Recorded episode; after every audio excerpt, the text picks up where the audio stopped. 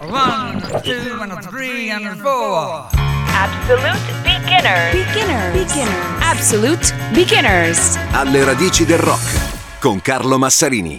L'Absolute Beginner di oggi sottolinea perfettamente quello che moltissimi altri degli anni 50 e 60 hanno già raccontato qui, ovvero che nei primi anni il rock and roll e il rhythm and blues sono spesso la stessa cosa. Le giovani bands inglesi, pensate agli Who e ai Rolling Stones, suonano gli hit di rhythm and blues che provengono da oltreoceano, ma anche in America rhythm and blues e rock and roll sono sinonimi, magari con la differenza che lo stesso pezzo cantato da un bianco o da un nero suona leggermente diverso e finisce in due classifiche diverse.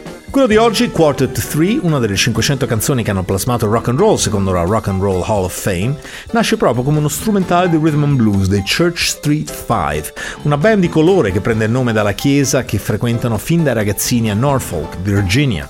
L'originale si chiama A Night with Daddy G ed è prodotto volutamente da Frank Guida in maniera sporca, cruda, sgarrupata, distorta. È una sorta di versione rhythm and blues di quello che sarà il suono da garage rock per il rock and roll. Un famoso editorialista, lodandolo, ha scritto un disco del genere non avrebbe mai potuto essere inciso in Inghilterra. Il successo arriva quando un ragazzo bianco della zona, Gary Levon Anderson, entra nella scuderia di Guida, la piccola Legrand Records. Guida sceglie un nome d'arte un po' particolare per lui, si chiama US Bonds, in pratica i buoni emanati dal governo, una sorta di BTP americani. Cosa non si fa per distinguersi un po' eh, in quei tempi?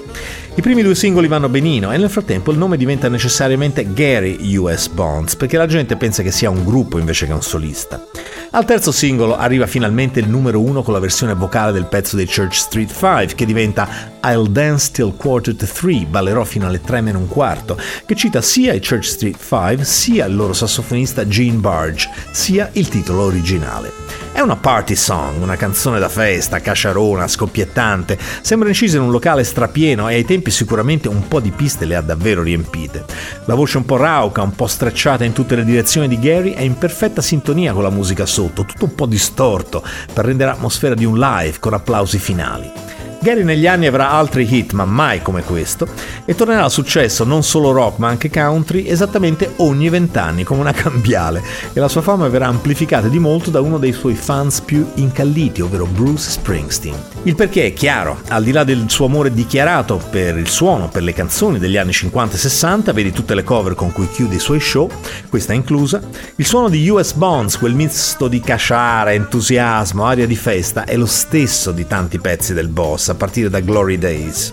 E il sax di Clarence Big Man Clemens deve più di qualcosa a quello di Gene Barge, che nella carriera farà tante incisioni importanti con gente come Fats Domino, Ray Charles, Rolling Stones. America suburbana catturata nell'euforia del sabato sera, in pista senza domani.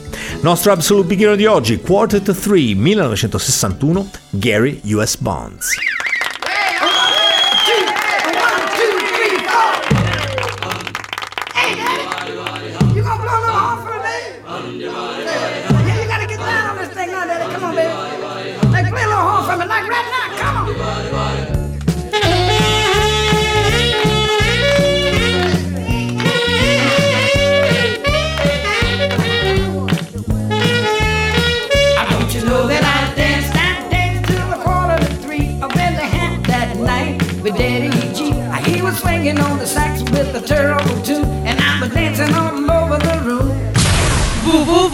virginradio.it